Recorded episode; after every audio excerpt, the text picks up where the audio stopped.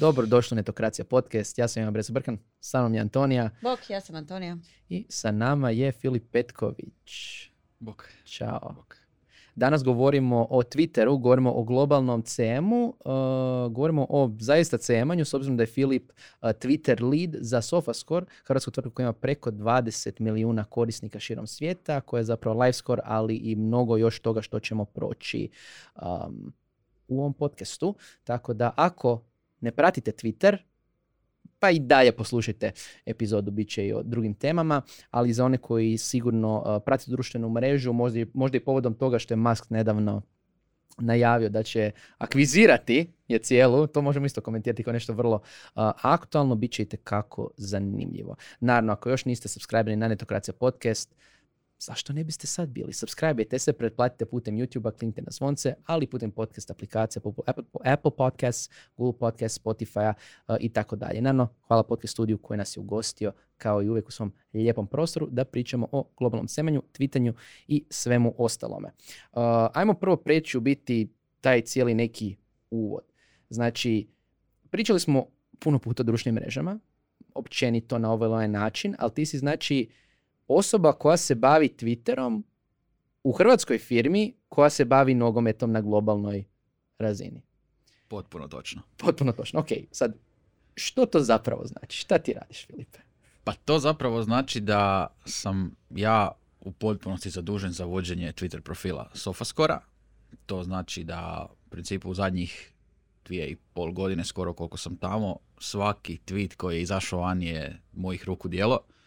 A, Da nekakvo a, analiziranje metrika, da promišljanje o strategiji za Twitter, da samo kreiranje objava, odnosno sadržaja, da odgovaranje na poruke koje pristignu tamo, to je u biti sve na meni, to je meni glavni zadatak svaki dan i to je zapravo nešto i zbog čega sam, mislim, jednostavno ta se pozicija tražila, tako sam došao i to je nešto što je u biti ono, meni eh, veći dio posla i nešto u čemu ja zapravo uživam svaki dan. To je lijepo za čuti. A u kontekstu isto tog i Twitter i Sofascora za one koji možda nisu poznati sa Sofascorom, kako bi ti opisao Sofascore za one koji možda nisu fanovi pa, sportova koje najviše pratite? Pa Sofa, odnosno SofaScore, ovaj, je znači LiveScore aplikacija, kao što si rekao, eh, mi uvijek volimo naglasiti najbolje ocijenjena i najdetaljnija LiveScore aplikacija na tržištu. To je zapravo eh, aplikacija u kojoj možete vidjeti puno više od običnog rezultata utakmice ili meča, teniskog ili bilo čega drugog, pokriva više od 25 sportova i mi se zapravo ponosimo baš time što smo, što dajemo nešto više, što kod nas se može što tiče nogometa vidjeti dubinske statistike igrača, za košarku neke detaljnije statistike, za svaki ili za većinu sportova zapravo postoji ta neka dodana vrijednost koja se ne može vidjeti kod e, drugih LiveScore aplikacija i to onda želimo prenijeti i kao glavni dio našeg identiteta na društvene mreže, pa tako i na Twitter. U principu, tu je stvar da ja koristim Twitter, ideja u Sofi da se koristi Twitter je ta da se upravo naglašava to nešto više i da onda ja ne tweetam rezultat je 2-1, bilo čega, e, dobio je taj i taj meč, nego je baš ideja da se uvijek daju te neke detaljne informacije, informacije koje se mogu pronaći samo kod nas, da se na taj neki način zapravo i privuče onda ljude samo i Sofi kao proizvodu. E, ti si Twitter lead. E, je li Twitter glavni e, društveni kanal Sofascoru ili postoji Facebook lead, E, Instagram Twitter lead, nije, Reddit nije lead? glavni, E, pa da, mislim, Twitter lead, ok, u biti sam jedini za Twitter, mislim, službeno na papiru senior content specialist, u praksi to je Twitter, E, naravno neki sadržaj je zajednički s drugim društvenim mrežama, e, glavna društvena mreža je Instagram i, ok, Facebook povezano s time, to je biti postanje istog sadržaja, smo nekako zapravo sad došli na to, ali Instagram, tamo imamo i veći following, tamo imamo i uh, više, veći broj impresija, općenito neko veće su brojke tamo i zapravo ranije je i počeo Instagram kao takav. Uh, tako da u principu ta nekakva podjela nas je četvero, odnosno sa, sa šeficom Petero u content timu, ali tu su tri dečka zapravo koji se bave Instagramom i koji izrađuju grafike za Instagram. Ono što je uh, prednost Twittera je ta što meni ne treba nužno za svaku objavu grafika posebna i ne treba se toliko paziti, nekad to može biti samo slika, nekad može biti naravno samo tekstualna, tekstualna objava kako to već je sad sa Twitterom, tako da Instagram uzima više vremena i to je u principu tako neka podjela. Naravno ako se šta uskoči za nekakvu ideju o prom- promišljanju sadržaja, tu smo nekako zajedno jer surađujemo svaki dan, ali u biti tako je. Znači za sad to su Instagram, Facebook i Twitter. I Twitter je tu više onaj real time. Pa da, mislim, ok, naravno i, i za Instagram se radi u vrijeme kad se događaju utakmice. Mi smo uh, zapravo u glavnini, zapravo u potpunosti sad već pod, posvećeni uh, nogometu, čisto jer je to glavni, uh, glavni sport koji se najviše prati u aplikaciji, ali zato što imamo najviše tih uh, featura sa strane, pogotovo vizualnih na koje, na koje je Sofa posebno ponosna, bilo to hit mape, attack momentum, svakakve stvari koje se mogu vidjeti, uh, koje zapravo brojke pretvaraju u zanimljivu grafiku, to imamo u nogometu i onda nam je to i najlakše zapravo uh, prikazati. Naj, najlakše nam je stvarati sadržaj iz nogometa, na kraju krajeva mi smo i, i, i veliki fanovi nogometa svi i onda nekako nam to dolazi najprirodnije. Um, e, Twitter je naravno, meni je tu glavna stvar, čim sam, mislim to sam nekako i prije shvatio koristeći Twitter prije nego što sam došao tu, da je real time stvar na Twitteru bomba i kasnije i razno razni sam čitao baš neke ono e, istraživanja gdje je Twitter zapravo jedina društvena mreža koja u real timeu e, njima skoči posjećenost, dok svim drugim društvenim mrežama pada. To je bilo prošle godine.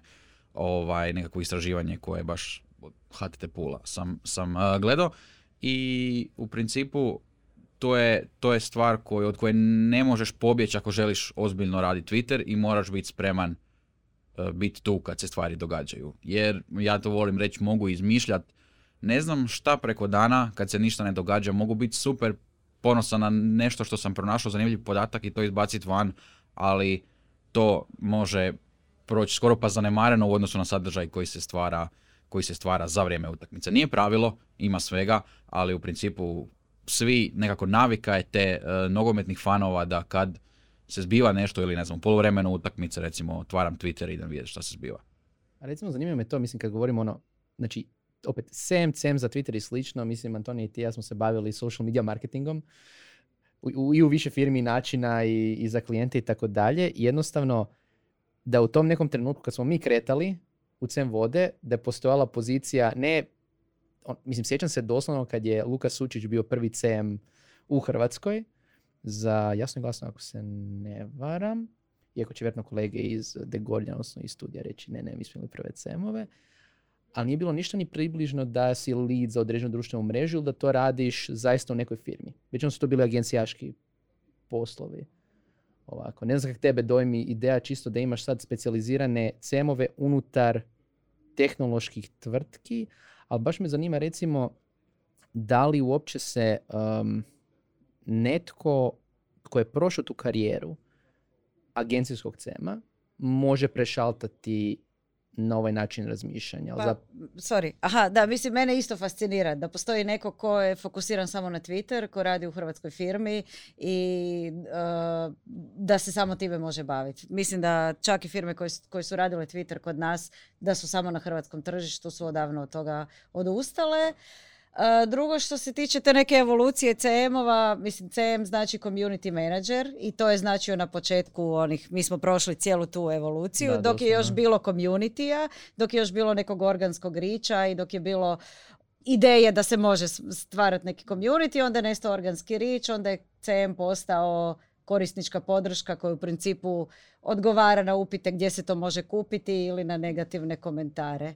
Kak, šta Pa, znači biti CM tebi danas Ja bi to onda možda rekao da je moje više ovaj old school dio. Znači upravo toga da i dalje je tu baš ono taj neki community koji je ok, ono, nogometni fanovi su ogroman community sam za sebe na Twitteru, ono znam da to voli se uvijek pogotovo ono UK i USA uvijek reći eh, da oni imaju svoje baš ono kao svoj Twitter, ne znam, eh, za, za, neke sportove futbal Twitter, pa NFL Twitter i tako i to je baš neki ono posebne su skoro pa i, i načini komunikacije i ponašanja, općenito svim tim kao mikrozajednicama na Twitteru.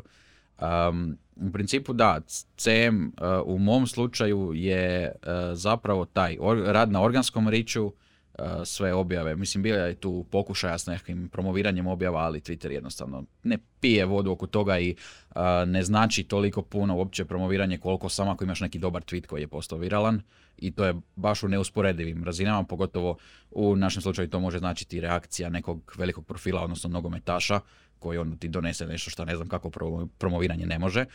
A, I naravno odgovore na, na upite kojih ima a, vezano uz općenito nešto iz nogometa, vezano uz naravno proizvod kao takav, jer tu ima, mi u principu ne reklamiramo iz izravno, znači ja ni u jednom tweetu neću napisati skinite aplikaciju, koristite SofaScore i sve tako, znači ja zapravo samo korištenje podataka koje se mogu naći u aplikaciji i onda njih... Impliciraš da... Da, da, baš to. Postoji. Uh, mislim, ni ne volimo, ne volimo zapravo taj nekav izravan previše pristup, nego ovo baš mislim da je to nekako pri, i prirodnije dolazi svima nama i, i na kraju krajeva mislim da to je možda i kvalitetnija prodaja, ako se tako može reći, ali ima naravno i puno upita i to je, pa sve nekako zajedno, stvarno dinamično je, Uh, jer uh, posao preko dana može biti ili smišljanje nekakvih ovako objava koje su možda za, za koje treba malo više kopanja po nekoj bazi podataka ili bilo čemu samo više ovako rasprave o, o, o njima u uredu, do, evo idem sad dva sata odgovarati na poruke, do, pa onda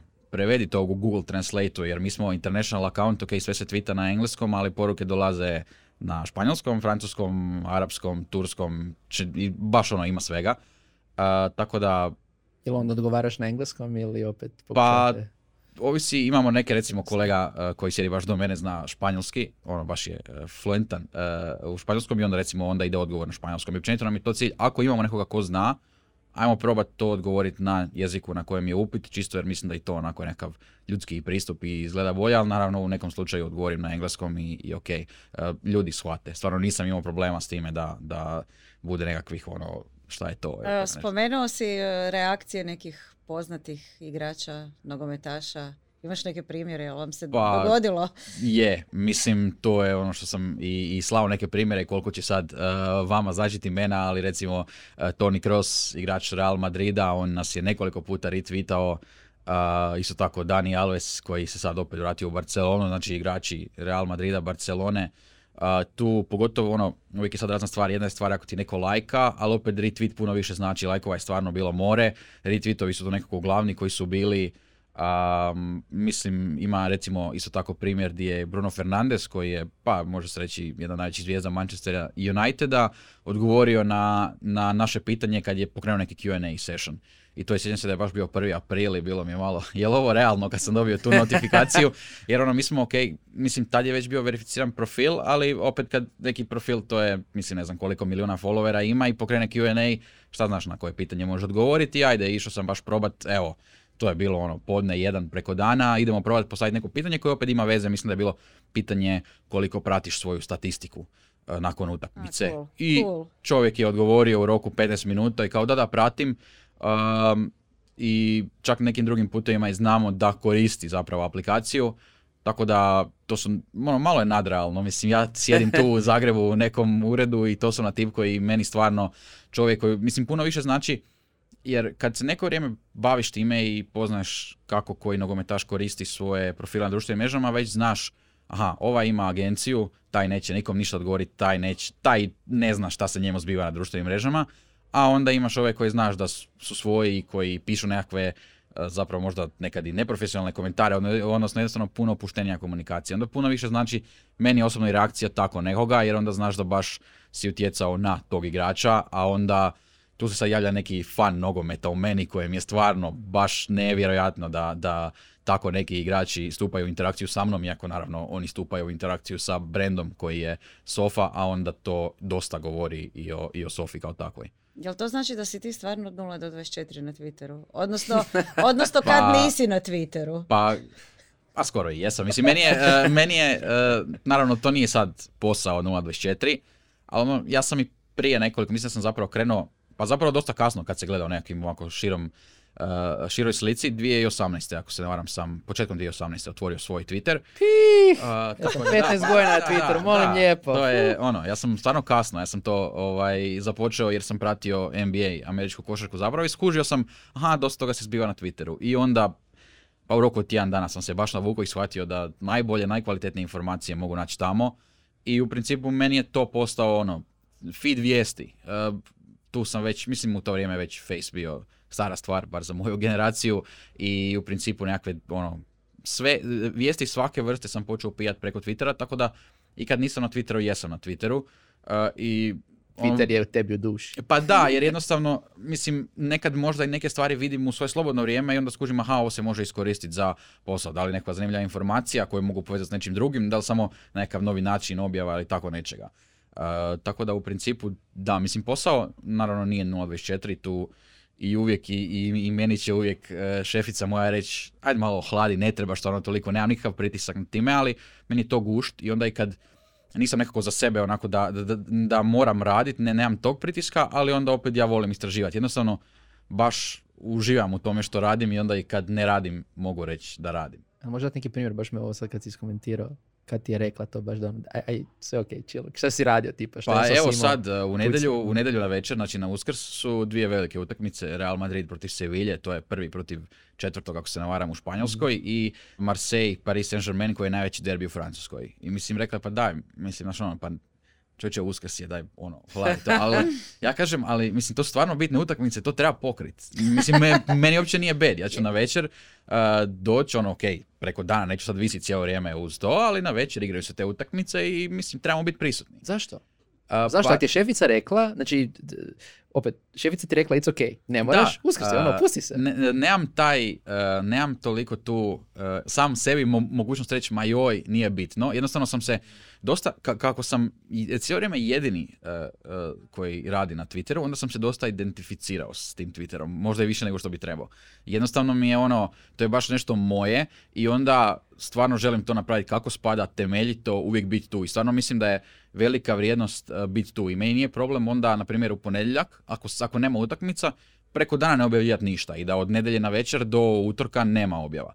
Ali baš taj neki prezenc kad se nešto zbiva, um, osobno smatram je pa možda i najbitnije, najbitnija odlika uh, profila na Twitteru i onda stvarno ne mogu reći ne o takvim stvarima i mislim da, mislim da neće meni niko opet ni prigovorit kasnije i sve to ok, ali ono, želim maksimizirati to, to što mi se nudi i onda evo, to je nekako moje razmišljanje. Kužim, taj real time. Da, uh, jednostavno, previše to ovisi. Karakteristiku Twittera. Da. E sad pitanje, jel bi ti gledao te utakmice i da ne radiš Twitter za A, ne, SofaScore? bi, ne bi toliko. Ja prije, prije nego što sam došao u, u Sofu nisam toliko pratio nogomet. Mislim, a, jednostavno nisam bio u tome, kao što sam spomenuo, tad sam bio dosta zainteresiran za tu američku košarku, bilo je tu neprospavanih noći gledanja toga, ono, jesam sportski fan, ali nogomet je bio, ono, pogledam tu i tamo, pratim Arsenal klub za koji navijam, pa ono, njih sam pratio, ali drugo stvarno ne. Znao sam propustiti neke, ono, što bi se reklo, velike utakmice koje kao, ne, jednostavno nisam bio toliko u tome.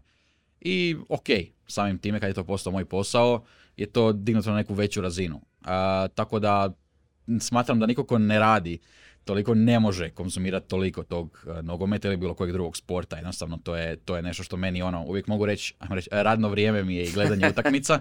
Iako je. tu, tu treba naglasiti da um, nije, kad traje neka utakmica ja ne gledam 90 minuta u ekran, uh, je, ovo mislim u teren. Ja gledam većinom u svoj laptop i nekad je meni možda čak i krivo za neke utakmice koje se događaju, što ih sad ne mogu ono baš kao iz perspektive nogometnog fana gledati. Da, opušteno, to mi je bilo, pa ne znam, na kraju krajeva za Hrvatsku na Europskom prvenstvu ili bilo koja utakmica Arsenala, evo, koju, koju moram raditi, ono koju bi rado pogledao i ovako, koju sam jednostavno morao tu raditi, možda ne bi toliko fokusiran na to. Ali opet, ne mogu reći da mi je to toliki problem uopće, jednostavno jer meni je gušt i pored utakmice, aha, nešto se događa, idemo kopat, tražiti nekakvu zanimljivost. Jel se to dogodilo, kad se zadnji put dogodilo i takve stvari. Ali sam- neko kog baš nimalo ne zanima nogometni sport, teško da bi bio dobar u tom poslu. Pa da, bar konkretno u ovom poslu koje mi to, često se spominje uvijek kad tražimo nove ljude koji bi radili kako Twitter, tako Instagram, e, imamo ono, ok, nekav test znanja i sad dio je, ok, marketinški, malo razmišljanja o društvenim mrežama i tako, ali dio je test nogometnog znanja. I tu jednostavno moraš imati neki minimalni nivo koji, koji, ispod kojeg ne idemo, jer, jer na kraju krajeva, ako, ako ne pratiš toliko nogomet, odnosno ako nisi toliko u tome, nećeš moći ni naći tu strast za ući to dublje i detaljnije i to nešto što nas u biti pokreće jer mislim ovo o čemu sam pričao, da ja nisam, eh, da, eh, da meni je zanimljivo to što radim i da nisam toliko zadovoljan svojim poslom, ne bi vjerojatno bio spreman na uskrs na večer eh, odraditi tri sata i gledati te utakmice. Tako da to je neki element da moraš imati u sebi tu neku prema bilo čemu ljubav, znači može biti to u nekoj drugoj eh, firmi koja se bavi ne znam čime, nečim potpuno drugim i onda ra- raditi o tome, smišljati objave o tome, ali nekako mislim da je ta prednost kad si, to je opet se vraćam na onu razliku što ste ispominjali, agencija, više klijenata i onda jedna ovako uh, tvrtka koja je tu baš nekako razlika gdje ja osobno mislim da ne bi mogao ni na koji način raditi taj agencijski posao, više mišljenja, više objava za neke druge proizvode za nešto što meni nužno nije zanimljivo, to mi je baš teško, znam, imam poznanika puno koji, koji rade na taj način i tu skidam kapu svim tim ljudima koji su spremni u jednom danu smisliti objavu za novu peglu, drugi dan za novi frižider i tako. To baš znam da ne bi mogao, ali zato mislim da mene baš taj interes i zanimljivost i to na kraju zapravo i, i, i zanimanje za sofu koje sam imao i prije nego što sam došao radit mi je onda stvarno puno pomaže u tome što, što radim. E, ali tvoji poznanici koji rade za, u, u agencijama ili za druge brendove imaju jednu prednost, a to je da mogu naprijed smisliti objave, stisnut schedule post i zaboraviti na to sljedeća 2, 3, 4, 5 dana, jer se ništa ne događa live i ne mijenja se u trenutku kad se događa. To si već pričao isto za netokraciju u onom članku kako je stvarati sadržaj kad se taj sadržaj uh, ne zna unaprijed, nego se događa live. E, pa me zanima prvo koliko nekad misliš da bar mogu sad ja napraviti tweetove unaprijed i stisnuti schedule tweet i drugo, kako misliš nema planiranja? Vjerojatno imaš neke šprance. Pa, ne stvaraš uvijek sve iz početka. Da, Uh, mislim ima, uh, planiranje kod nas se radi na nekoj osnovnoj ideji, aha mi ćemo recimo, večeras je neka utakmica, objavit će se na Twitteru na početku početne postave, na poluvremenu statistika s utakmice, na kraju opet statistika s utakmice i izdvojiti najbolje ocijenjeni igrač i njegova statistika. To je plan. Ali, ne mogu ni smisliti objavu recimo u kojoj mogu napisati koji će igrač biti u početnoj postavi koji, kojeg evo šokantno nema jer to ne znam do trenutka kad ja to objavim jer biti objavljujem čim dođu početne postave. Ne mogu znati na poluvremenu kakva će biti situacija, ono, ne, ne mogu smisliti opis nekakav, ne mogu na kraju pripremiti ni sliku igrača jer ne znam kakav će biti.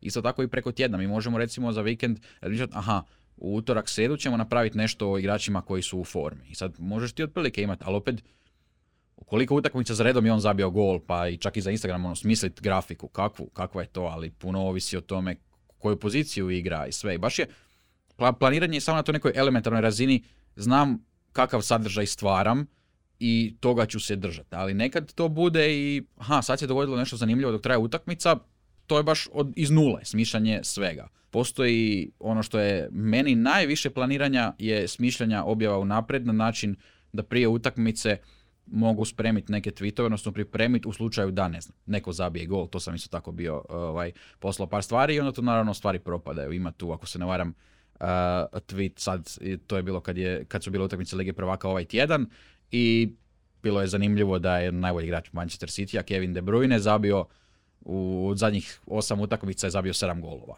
I sad, to bi se dogodilo u slučaju da je on zabio goli na ovoj utakmici. Ja to pripremim, super neki opis gdje ne znam, zabio isti broj golova u zadnjih osam nastupa kao što je u 50 nastupa prije toga. Uh, I to je ok, ali to samo ovisi o tome hoće li on zabiti gol ili ne. Ako ne zabije, doviđenja. I veći broj postova zapravo propadne na taj način, ali nagrada je ogromna, a nagrada je da sam prvi s tom informacijom vani onda vrijedi meni osobno smisliti deset objava prije neke velike utakmice na, na tu foru, a da onda izađu van samo dvije. I onda si prvi, onda će neko drugi tu informaciju na možda puno relevantnijim ili poznatijim izvorima vidjeti tek dvije minute nakon što je vidio na Sofi i to je meni ono najveća satisfakcija. Kad ja vidim da je neko tu isto ili slično objavio na tu foru, a i onda pogledam timestamp i vidim da je to izašlo dvije minute kasnije. I... Jel si imao ko nekad situaciju ko ne, ne znam koje su bile, jel to bila ovaj, Ruska pravda, ili koje novine koje su ono objavile uh, vijest koju su planirali u slučaju, totalno desa tema, u slučaju da Rusija osvoji Ukrajinu. Osigurno imao situaciju da si pustio neki tweet i onda kao, jednom, dobro, jednom. jednom misklik je bio, jer je neka ono, Twitter ima puno, uh, kako ja zapravo 99% svega tweetam sa, sa laptopa, nemam baš na, naviku s mobitela previše. A, jednom neka više ne znam koja je kratica ta na tipkovnici za, za baš za odmah tweetat. I zašla je, kratice. I, da, i, i, ovaj, i izašla je objava i to baš ono, Cristiano Ronaldo zabija neki tipa 750 gol u karijeri, nešto baš gadno. Ali sva sreća, pa kad sam vidio i odmah obriso, nije bilo nekih reakcija i ničega. To ono, s te, s te strane, uh, vrlo brzo, odnosno sam, vrlo brzo sam shvatio da je najbolje bi bilo da ja na svoj osobni profil stavim da mi uvijek dođe obavijest kad tweetam nešto sa Sofinog profila i onda ja svaki put kad tweetam odmah mi dođe push na, na mobitel tako da sam s te strane uvijek siguran i onda znam točno znam ako neko drugi slučaj nešto, ako on znalo se desiti recimo par navrata da neko ostane ulogiran od drugih, pa slučajno nešto što je mislio na osobnom profilu šibne tamo ili tako neke stvari, rijetko, ali se, ali se desilo, onda odmah znam, odmah brišem. Tako da, ima, bilo je slučajeva, ali sad je već nekako praksa, praksa stvarno ono, da, da, da bez problema znam, oprezan sam, uvijek provjerim da li su točne informacije. Mislim, više je problem što nekad je znalo otići ono da ide e, ta, s tajpom van ili sa krivim podatkom, ono, broj je nekakav Ti bi onaj legendarni edit. a, pa da, iako potpuno kužim zašto ga nema i, i s te strane mislim da čak možda potencijalne opasnosti uvođenja edita, barem kakvog bi ga ono, generalni edit, e, mislim da tu ipak outweighaju e, ovo što je sada, odnosno meni bi, meni je sasvim ok da nema toga, jednostavno obrišeš, napišeš opet i sve ok. Čula sam danas da se ovaj vratimo na aktualnu temu. Ako će nam Iko ovaj, omogućiti edit button na Twitteru, Elon Musk će nam Da, pa on je, ako se varam, bila je anketa na njegovom profilu, mi za preko E. 2, 2 miliona ljudi ovaj, glasalo. I ok, ali mislim da tu, ono što sam nešto ja čitao, tu ima ideja o puno ograničenja, da li vremenskog, o samo, ne znam, 6 Broj sekundi znakova nakon, broj, da, i svega da. toga, jer da, mislim može biti zloupotrebljeno u razno razne svrhe. Ne, definitivno, to, to je baš pitanje isto retweetova, ali to u tom slučaju da što ako retvitaš nešto i onda originalni poster promijeni taj profil, a to isto Da. to retweetao. Pa onda bi trebala biti napomena i sad kako bi to izgledalo i tako da je tako Pa da. Nismo te pitali koliko followera ima, imaš na Twitteru. A, Sofa ima sada 93 tisuće. Bome. I je li to jedini e, Twitter profil koji Sofa ima? E, Ne, jedini koji je pod mojom ingerencijom. E, ja sam tu potpuno za to. Sofa još ima brazilski Twitter koji vodi naša ekipa iz Brazila. E, onda imamo SofaScore Latin America koji je u biti na španjolskom koji vodi ekipa iz Argentine koji je potpuno onda za to uh, latinoameričko tržište izvan Brazila i postoji arapski Twitter koji vodi jedan uh, dečko iz Maroka koji je, to je naj, naj, najnovije nešto, ali nešto što isto smo ovako uh, htjeli stvarno ući na to tržište. Mislim, isto tako čovjek se javio i to nam je bilo onako hajde dobro, ja- jako zanimljivo jer mislim da je to i dosta neistraženo. Na kraju kraja jako puno usera od tamo i to je ono. Mi, mi, mi, mi volimo s te strane na toj lokalnoj razini. Mislim, recimo u Hrvatskoj imamo i Instagram koji je pokrenut nedavno, Sofaskor Hrvatska. Za Twitter jednostavno, osobno sam smatrao da nema toliko smisla u Hrvatskoj, nema toliko usera u Hrvatskoj, onda još pogotovo, pa realno dosta nišna tema, ne možemo mi sad pričati da je, da je to ne znam koliko fanova na taj način, jer ovo ipak nije praćenje, mislim, Sofa nije za svakoga, neko ko samo površno i stvarno samo ga zanimaju rezultati, nije to možda nešto što bi ga toliko zanimalo, odnosno možda bi jedna od deset objava bila. I onda ovaj, mi volimo dosta imati neki lokalni pristup. Znači, ok, na primjer ekipa iz Brazila, Argentine, Maroka, uh, ima neke generalne uh, guideline i postoje neke brand vrijednosti koje Sofa njeguje. Preduhitreo si mi pitanje. Eto, ovaj, ali, ali da, mislim, znači neke ge- generalne stvari postoje, ali nema to sad provjeravanja nečega prije nego što oni objave. Da, to je potpuno bi bilo pre- da. suludo, da. To je jednostavno, ali pogotovo više u toj nekakvoj brzini. Koliko surađujete, koliko razmjenjujete ideje, možete jedni od Pa u drugih. principu uh, mi bi to uvijek voljeli i više, uh, ali jednostavno je ta, ako ništa i s ovim dečkima vremenska zona i tako, Uh, ali uvijek postoji suradnja uh, na razno raznim projektima, možda i van društvenih mreža, to sad nekako taj kontent se uh, i u Sofi se više više širi sa samih društvenih mreža, ali postoji od objava, od nekakvih ideja generalnih o stvarima koje bi mogli biti kao nekakvi featured postovi ili tako nešto. Baš ono u komunikaciji smo, smo dosta, pogotovo u zadnje vrijeme to nekako želimo dići na, na višu razinu. Uh, uvijek tu postoje i onako nekakve, ej, jel možda imaš neki fun fact o nečemu ili ne znam, sad igraju Brazilci neki, pa onda možda označiš njih, pa onda oni to podijeli sa svojima, pa to onda recimo u Brazilu je baš, tamo smo dosta onako popunili neki vakum u, u tržištu i taj profil je daleko najveći, to ima na, na uh, Twitteru sad preko 400 tisuća pratitelja, ako se ne varam, Uh, i on, tamo su stvarno brojke nevjerojatne, oni su onda tek kasnije počeli sa Instagramom, ali to se stvarno brzo širi, oni imaju veliku interakciju sa, sa igračima, puno veću čak, jer je to jednostavno to lokalno orijentirano i puno je lakše, mi smo to shvatili i sa tim hr- profilom za Hrvatsku ligu na Instagramu, koliko je lakše kad si tako lokalno orijentirano da dobiti reakciju tih igrača, jer ipak ovaj international uh, kanal, kako Instagram, kako, kako Twitter, jedan dan će pokrivat uh, Španjolsku ligu, jedan dan samo ligu prvaka i onda nije baš da uvijek ni pratitelji mogu dobiti samo informaciju od onoga što ih zanima. A opet nekako volimo raditi, odnosno pokrivati najbitnije stvari koje se događaju u svijetu nogometa, da taj nekakve najbitnije informacije onda pokrijemo kroz taj neki sofa kut.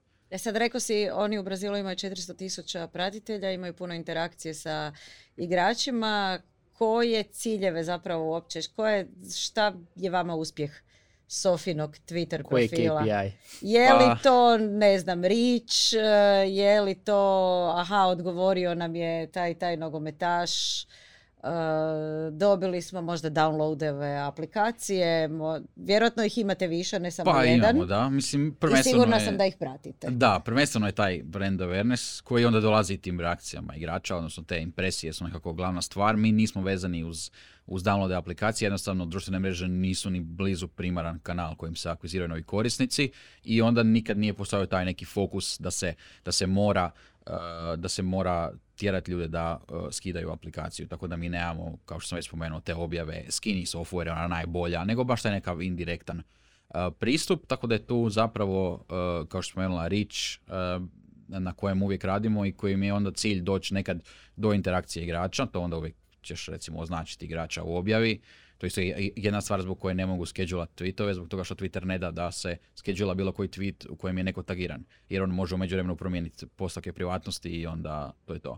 Tako da i to je jedan od uh, stvari zbog kojih nažalost ne mogu skedžulat tweetove, A, ali da, u principu to, to dolazi jedno s drugim, jer ono što sam i prije spomenuo, vrijednost koju recimo taj retweet Tonija Krosa koji ima 9 miliona pratitelja donese je nevjerojatno, to je odmah stotine i stotine tisuća impresija, dolaze na to koje ni na koji drugi način ne bi mogli doći. Uh, u, nekad to ne mora biti nužno uh, samo poznati igrač, može, mogu biti neke fan stranice, na primjer nekih klubova, za koji će se onda za tu objavu zakačiti fanovi baš tog kluba ili igrača i onda se to širi u tom nekakvom prostoru koji nužno nema veze. Evo, baš ovaj tjedan je bila neka uh, objava o baš evo, igrom slučaja u Arsenalu, u mom najdražem klubu i objava koju niti jedan igrač, odnosno bila je čak generalno o momčadi, o nekoj njihovoj sta- statistici, e, nije podijelio, niti klub naravno nije podijelio, klubovi općenito baš slabije reagiraju na te stvari, ali je nekoliko fan stranica koje imaju preko 100.000 pratitelja to podijelilo i to je odjednom postao tweet sa najviše impresija u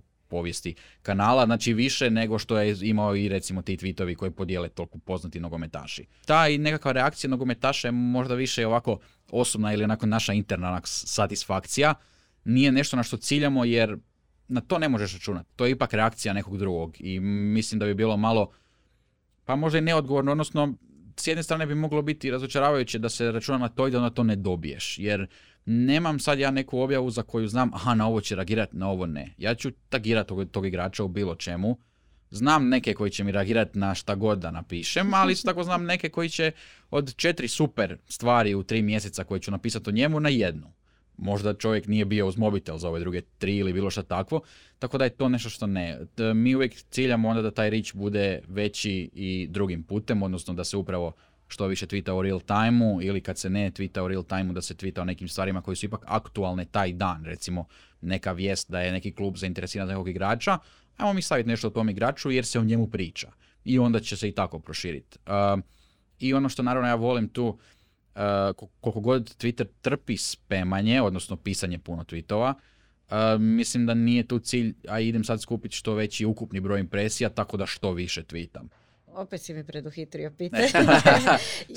jer sam htjela reći da u principu i dobiti impresije i nekakve reakcije na Twitteru uopće nije lako. To je vrlo težak Pa posao jer koliko, čitala sam životni vijek jednog tvita je tri minute. Znači ti nešto napišeš, Da. objaviš, Ode. o- ode i onda u principu se moraš jako puno Da. uh, stvarati. Je sad, To je baš ono, to je taj balans. Ja, mislim, znam, ono, kad se ovako čitaju nekakve preporuke, onda je za brendove to, ne znam, jedna do dvije objave na LinkedInu dnevno, tri do pet ili dvije do tri na Instagramu, onda pet do sedam na Twitteru. A, tu nema veze s time, mislim puno više, puno više se uh, tweetam, pogotovo kad su utakmice, ali opet nije mi cilj i pogotovo u zadnjih, u zadnjih godinu dana kako sam dobio i malo veća zaduženja van samog Twittera, uh, tako i više ne mogu baš svaku utakmicu po- popratiti, tako ni ne želimo nužno pumpat samo brojke broja tweetova i onda sam se tu ja pogotovo zadnjih godinu dana jako fokusirao na a, prosječan broj impresija po tweetu koji onda želim što više podići jer onda znam da proizvodim kvalitetniji sadržaj. i to je nešto što je zapravo e, sad kad se pogleda ono nekakve brojeve impresija su manje više u ravnini uz naravno spajkove ako su neki veći događaj i to, ali broj tweetova pada i tu, evo, sjećam se pred tamo ljeto 2020. pogotovo kad je bilo ono kad se nakon korone vratilo sve živo, odnosno nakon lockdowna je ono preko 300 tweetova mjesečno je bilo na, na profilu mi za čak 380 ili tako nešto rekord za taj mjesec i to je znači preko 10 tweetova dnevno. Naravno, Europsko prvenstvo prošlo ljeto je bilo zasebna priča, to je ok, preko 600, mislim tweetova je bilo u šestom mjesecu. I onda je bilo ok, ajmo sad malo, malo manje, sad je to nekih 150 do 200 mjesečno i tako, ali to je opet uh, varira jako. Stvarno, nekad bude dana gdje baš pa nema ništa, nećemo zagušiti. Isto tako, tu ja mislim da utječe i toliko faktora gdje ja stvarno u zadnjih, mislim to mi nije problem ni, ni, ni reći da u zadnjih 5 dana imam tweetove koji su dobili 3000 impresija, 60.000 impresija i 650.000 impresija. Ne mislim da je... To je Twitter. Da, To, to, to je Twitter i meni je to užasno zanimljivo. Ja, ja zbog toga i volim Twitter, jer ne možeš nikad igrati na sigurno, uvijek moraš challenge samog sebe, e, ne trebaš nikad biti ni razočaran, jer meni je sasvim ok, nisam zažalio što sam objavio taj tweet koji je imao samo 3000 impresija. Sve je to ok i trebao je i on ići van i to je nekakva ono, stvar e, kreiranja sadržaja gdje nemam, niti osobno nemamo taj pritisak u Sofiji, e ti sad ajmo svaku objavu samo za lajkove, samo za šerove, samo za, za, za impresije, jer znaš kakav sadržaj najbolje prolazi, ali ne želiš se prodavati na sigurno, jer pa na kraju to se i prepoznaje. Ako ti svaku objavu imaš samo tri kluba za koja znaš da provociraju najviše reakcija, onda mislim nema smisla, onda si više skoro pa neka fan stranica ili tako nešto. Tako da taj nekakav balans je pa isto zapravo teško, teško pogoditi, ali, ali trudimo se što više. Spomenuo si, zapravo ti se sad i uloga proširila, ali ajmo baš sa te karijerne strane možda malo prokomentirati. I rekao si da si zapravo Twitter, kako, kako se ta tvoja pozicija razvijala kao vrijeme? Ti zapravo počeo kao student mm i šta bio je oglas za Twitter? Pa bio je oglas, doslovno je čak nekim čudnim putem došao do mene, prijateljica od cure je poslala njoj da možda vidi ona ili e, ja. ovaj tvoj gubi vrijeme na ovoj e, društvenoj mreži, nek zaradi neke pare. I evo, došlo je. I da, bio je oglas ono, student koji bi vodio Twitter. U biti, to je bilo manje više to, koliko se sjećam i bilo je ono, evo, prija, pošaljite prijavu i onda i bio je taj selekcija je trajala dosta dugo, par krugova testiranja i svega toga. I da, ja sam onda kao student zapravo uletio u to. E, to je na početku bio stvarno ono studentski posao, ajmo reći to je bilo zadnjih šest mjeseci mojeg ono, studiranja u pravom smislu riječi odlaska na, na predavanje i onda da nisam mogao svaki dan biti u uredu, da sam imao ono, baš nekad kad moram učiti ne mogu previše se baviti time. I onda je zapravo nakon šest mjeseci sam riješio sve ispite, onda je već bilo lakše ovaj, se time baviti, ali da, to je bilo u principu studentski posao gdje onda od toga je samo preraslo u redovan posao, a onda paralelno s time u Sofi stvarno ima dosta prostora da istražuješ šta te zanima i drugih stvari i sudjeluješ na nekim stvarima koje nisu samo uh, društvenim mrežama. Ne znam, meni je najbolja stvar kojom se zapravo bavim pored Twittera to uh, što mi izrađujemo i šaljemo najboljim igračima, odnosno najbolje ocjenjenim igračima nagrade, fizičke trofeje koje onda uključuju i diplomu koja se njima šalje, pisanje tekstova, ono neka kao malo personalizirana porukica, ali ne samo e ti si najbolji, nego to bude neki paragraf Insert teksta. Name. Da, da, malo, malo želimo to ono personalizirati i tako neke stvari koje onda isto tako je content, ali nema veze sa društvenom mrežom kao takvom, osim ako naravno oni to ne dobiju i ne stave na svoj Twitter, Instagram ili bilo što tako. Tako da, mislim, s te strane nemam osjećaj monotonije. Ok, kao što sam već spomenuo, posao je jako dinamičan i samo kad pričamo o Twitteru, pa mislim da ta monotonija ne bi nužno bila ni slučaj da nemam tih stvari sa strane, ali nekad možda bude ono, ajde super što nije da mi je jedino što radim samo praćenje utakmica. Nekad mi to zna biti malo, jednostavno uđeš u neku rutinu i nekad ti bude, aj već peta utakmica ovaj tjedan. Jedva čekam doći u ured da mogu malo nešto drugo raditi. Tako da to mi je, to mi je nešto što me još dodatno ispunjava. Ajmo reći onda olakšava samo tvitanje. A šta misliš da ti tu onda olakšalo sa strane tebi radu Sofi i s druge strane Sofi priliku isto da tebe, tebi da više prostor. Čini se da ste se dobro našli na neki način. Pa da, ono što je stvar, ja sam došao zapravo na e, tu poziciju koju nije niko prije baš dedicirano imao. Postojao je Twitter profil nešto prije, pokrenuti ja mislim krajem 2018. Ja sam došao krajem 2019. u, u Sofu i to su ono, radilo se ko stigne i kako što i jednostavno nekom trenu je bilo ok, ajmo mi to malo ozbiljnije, ajmo naći baš osobu za to. Samim time ja nisam imao nekoga iznad sebe koji bi meni nužno um, visio nad glavom i uvijek govorio ovo treba, ovo ne treba, ovo objavu ćeš sada i tako. Meni je, sjećam se, prva stvar koja me šokirala, ali sad kad gledam na to zapravo oduševila, prvi dan kad sam došao, nešto sam pričao baš sa, sa šeficom, ono, ok, objave neke, imaš neke ideje, ne, i ja sam ono u razgovoru bacio, pa da, ono dobro, kroz koji tjedan kad krenem objaviti nešto, onda će biti, a ne, ne, ti ćeš danas nešto objaviti. I meni je to bilo dobro. Prvo su mi se noge odsjekle, jer pa jeste vi normalni da vi meni nekom ono, tu studentu s ulice, malte ne, mislim, ok, prošao sam neko testiranje, ali dajte u ruke tako nešto. Ali to je bilo tako i to guranje u vatru je bilo super. E, to je meni zapravo, pa odmah dalo neku sigurnost i samopouzdanje, jer ipak s jedne strane pa osjećaš pa na neki način mogu reći strahopoštovanje što ti zapravo jedini na nekom kanalu predstavljaš toliko veliki brand i nešto, neki proizvod koji koristi 20 milijuna ljudi. I onda s te strane je stvarno bilo ono, baš sam bio malo pod dojmom, ali postupno to onda samo mi je dalo neku sigurnost u sebi, naravno tu uvijek imaš onda i kontrolu, je li ovo ok, pogotovo za početak, nije sada su meni rekli bavi se time i ništa, nego jednostavno... Ovo ti je šifra za Twitter Da, i baš, nije to, nego baš su bili te neke ono, e, smisli i onda ćemo vidjeti je li to ok. I to je meni odličan pristup jer mi je davao dovoljno slobode da to postane moje vrlo brzo, a opet s druge strane i dovoljno kontrole da sad ne mislim da nikog nije briga za mene i taj neki balans je meni bio u potpunosti pogođen. Naravno što je više vremena prolazilo, to sam bio samostalni i sad ne moram već dugo vremena nikoga pitati je li ovo ok.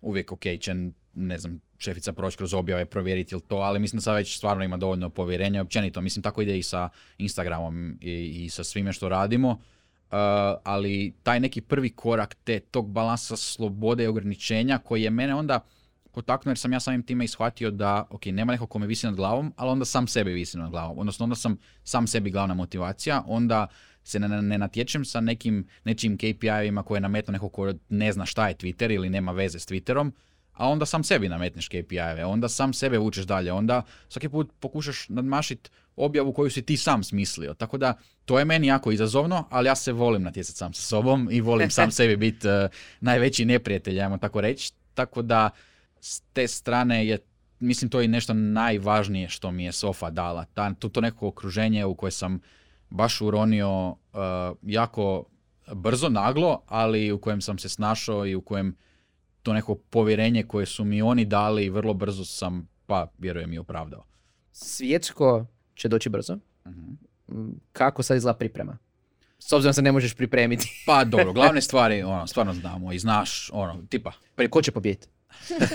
u, to je prvo pitanje otprilike kad ono, radiš u Sofi, aha, jel možeš neki tip, ono, ko će dobiti sutra? Da, da, da.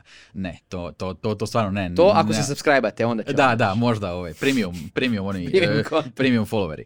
Eh, ovaj, da, u principu znamo neke okvirne stvari. Recimo, mi možemo reći, sjest ćemo i reći, ok, mi želimo svaki dan imati spremnu objavu za najboljih igrača dana. I onda će biti tu spreman neki template u Photoshopu, tu stvarno se puno naslanjamo, ok, puno više dečki s Instagrama, ali meni dobro dođe na design team koji rade nevjerojatan posao nama pripremati template eh, koje mi onda zapravo samo moramo unijeti igrača, njegovo ime i njegovu statistiku i to je to.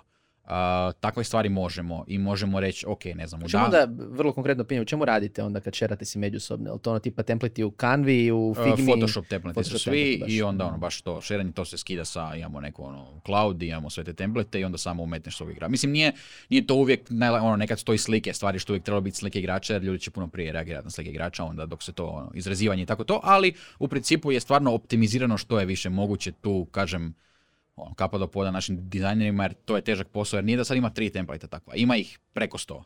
I to ono, dugotrajan proces i uvijek, mislim, ako imaš neku novu ideju, ti možeš sjesti i idemo novi template smisliti. Tako da je to nešto što, na čemu se konstantno radi, a i evo, sad će možda biti nekakav poseban template za svjetsko za najbolje igrača dana. Poseban template najava utakmica taj dan. Te neke stvari se mogu. E, može se recimo imat ćemo tjedne rubrike nečega. Te glavne stvari i želimo zapravo što bolje definirati da nemamo onda u toj kaotičnosti real time još i problema s ovim što možemo isplanirati unaprijed. Imaš nekakve okvire za Da, Da, da, da, I baš tak to. se skala na kraju dana i tako Baš ćete to. moći raditi kad ćete imati 15 Twitter profila. Tako je, baš to, taj 15 okvir tržišta. nekakav ono koji je, mislim, kako okvir koji se radi sa nekakvim um, glavnim brand odlikama sofe, sa tonom voiceom i tako, tako i okvir sa tim stvarima koje se mogu isplanirati, ajmo to isplanirati. Tako da nije tu da nema planiranja, samo u baš nekakvim potpuno drugačijim uh, okvirima nego što je to negdje drugdje. Tako da će tako biti za svjetsko. Uh, trenutno smo još u ovoj sezoni koja završava za mjesec dana, ali zapravo na ljeto kreće glavna stvar, na ljeto kad nema toliko real time sadržaja, ćemo se onda stvarno baciti na planiranje za svjetsko i ha to će onda biti mjesec dana, pa otprilike 0.24, ali svjetsko je svjetsko i od toga se ne treba bježati. Je li imaš neki savjet za nekoga ko sad razmišlja kao, ok, um, volio biti sem u ovom novom vrlom svijetu, ali možda ne na Twitteru, nego na nekoj novoj društvenoj mreži, tipa ne znam, TikTok koji sirno koristiš. Ili, ili ovaj, možda neko sad sluša i razmišlja i ovak i onak ću pratit svjetsko pasionirano, zašto bi to ne bi mogao biti posao? Da, pa sigurno učit i koristit. Ok, ja recimo nisam bio twitteraš koji je baš tweetao, ja sam bio onaj... Lurker. Da, da, ali stvarno sam puno provodio vremena, puno pratio različitih profila, od profila brendova do profila osobnih tu, mislim, znate i sami novinari zapravo su tu glavni koji kreiraju, pa ja bih rekao većinu sadržaja na, na, na Twitteru, pa onda kako sportski, tako i generalno novinari, e, istraživački i općenito e, razne takve profile. Što više saznat o sadržaju kroz korištenje, a onda i kroz učenje sa strane, kroz malo istraživanje u toj društvenoj mreži. Jer kao što je mene dočekalo da zapravo nije bilo osobe koja puno više zna o Twitteru od mene već kad sam došao u Sofu kao student, tako vjerujem da još uvijek ima jako puno firmi, pogotovo ako nisu agencije nego baš ovako firme u koju neko, ne znam, sa 18-19 godina, 20-21, uh, može doći sa nekim TikTok iskustvom, TikTok iskustvom kojeg nema niko drugi u toj firmi. Tako da, uh, ok, bitno je onda i uh, dovoljno pro- dovoljno imati znanja da se možeš od početka postaviti kao autoritet, znači da ne možeš samo reći, a ja sam na TikToku, znam šta se zbiva, smiješne videi su tamo i to je to. Ali da stvarno, ako te zanima, onda to upijaš, promišljaš malo o tom kontentu i ne gledaš na to samo kao news feed ili samo kao sadržaj random, nego baš ono, aha, kako bi ja to možda mogao, kako šta. Tako da, Šta je ovaj napravio dobro? Da, Zašto je baš to, njegov video ono, došao uvijek- meni na For You baš page? to, uvijek, uvijek nekakve ono dobre strane i uvijek negativne stva- e, st- strane, isto tako promišljati o tome. A, u principu, glavna stvar je samo koristiti e, što više moguće, jer bar moje iskustvo je dalo da, da ja nisam toliko bio na Twitteru prije i da ja nisam toliko na Twitteru usporedno s time što radim, ne bi mogao to toliko dobro raditi. Ne kažem sad visite 0.24 na bilo čemu, ali mislim da je baš ta nekakva Mislim da već čim promisliš malo dublje o nekoj društvenoj mreži, van ovih gabarita koje day to day promišljaš o svemu drugome, već si puno napravio. Napravio si veliki korak u tome da se time onda i baviš. Jer na kraju nije to neka znanstvena fantastika, samo trebaš dovoljno biti uronjen u to i na kraju treba ti biti dovoljno odgovarati. Jer, mislim, s jedne strane, kad pogledam i sebe, ok, nisam u TikToku ni, ni nemam ga, ali ni nisam takva osoba koja bi možda zanimao takav sadržaj, meni je baš Twitter Lego. I onda da ja sad se i bacim na TikTok i kažem idem, ja sad ću ga imati, ja ću o tome čitati sve, mislim da mi ne bi toliko prirodno došlo kreiranje sadržaja jer nisam u tome toliko, ono, nije, nije mi to prirodno samo po sebi. Apsolutno ima smisla. Jedva čekam se prijaviti za sofo, sofa skorovog uh, YouTube cema.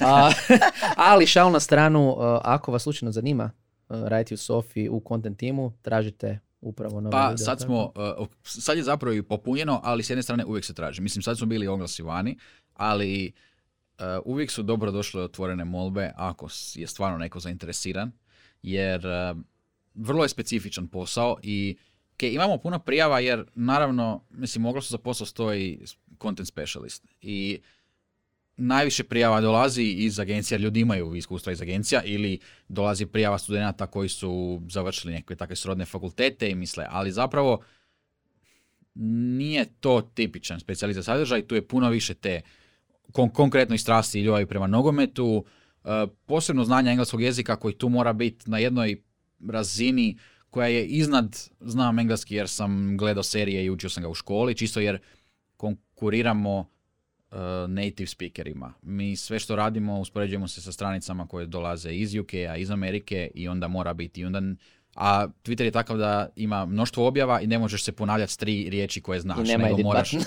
da, nema edit button i nema. Mislim, to s, s takvim stvarima imaju problemi i native speakeri. Baš sam nedavno slušao neke e, novinare iz UK-a koji pričaju o tome da im je muka ono da ne mogu riječ season ponoviti tri puta u jednoj objavi ili u jednom svom članku, nego ono, smišljaš alternative za riječ season. Jer, jer je, moraš pokazati neko bogatstvo vokabulara i to je onda stvar te načitanosti gdje ako neko nije upijao sadržaj recimo konkretno o nogometu na engleskom jeziku prije nego što je došao tu, nema dovoljnog znanja. Može ima stvarno engleski na C2 razini, na fluentnost, ali taj neki poseban vokabular uh, ne može imati ako nije već bio u tome. Tako da, ako se vidite u tome, nije bitno ako nemate iskustva, stvarno bilo kako, jer pa kako ćeš iskustva imati sa izradom sadržaja na engleskom, u Hrvatskoj, na za, o nogometu, na, da, na Twitteru i Instagramu. Tako da, s te strane uvijek su do, dobro došli, mi isto tako volimo pričati da bi uvijek voljeli da ima i više tih otvorenih molbi, jer ljudi sigurno ima, ali uvijek su nesigurni. I ja prvi vjerojatno nikad ne bi poslao tako otvorenu molbu, e ljudi, ja znam tweetat, jel vam treba.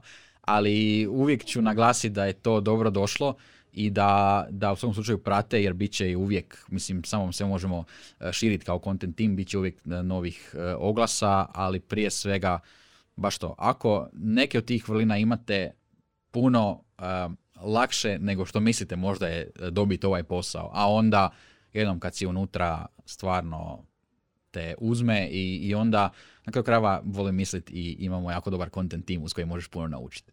Super, ništa, javite se, ako se javite Filipu, kasnije se javite nama, ako dobijete posao. Ne znam puno o nogometnom slengu, jeni slang koji znam je youtuberski, tako da sve što je like and subscribe, odnosno subscribe se na Netokracim podcast putem YouTube-a, kliknite na zvonce ako želite još ovakvih intervjua, priča putem ovog podcasta i naravno Apple Podcast, Google Podcast, Spotify, Pocket Cast i sve ostalo na čemu slušate podcastove do sljedeće epizode Netokracija podcasta. Filipe, hvala ti lijepo što si bio naš gost. Hvala vama što ste me primili. I followajte SofaScore na... I je, na Instagramu, Twitteru, I svemu. netokraciju. I netokracija. Obavezno. Netokracija na Twitteru, i nas na Twitteru. Mi smo cool.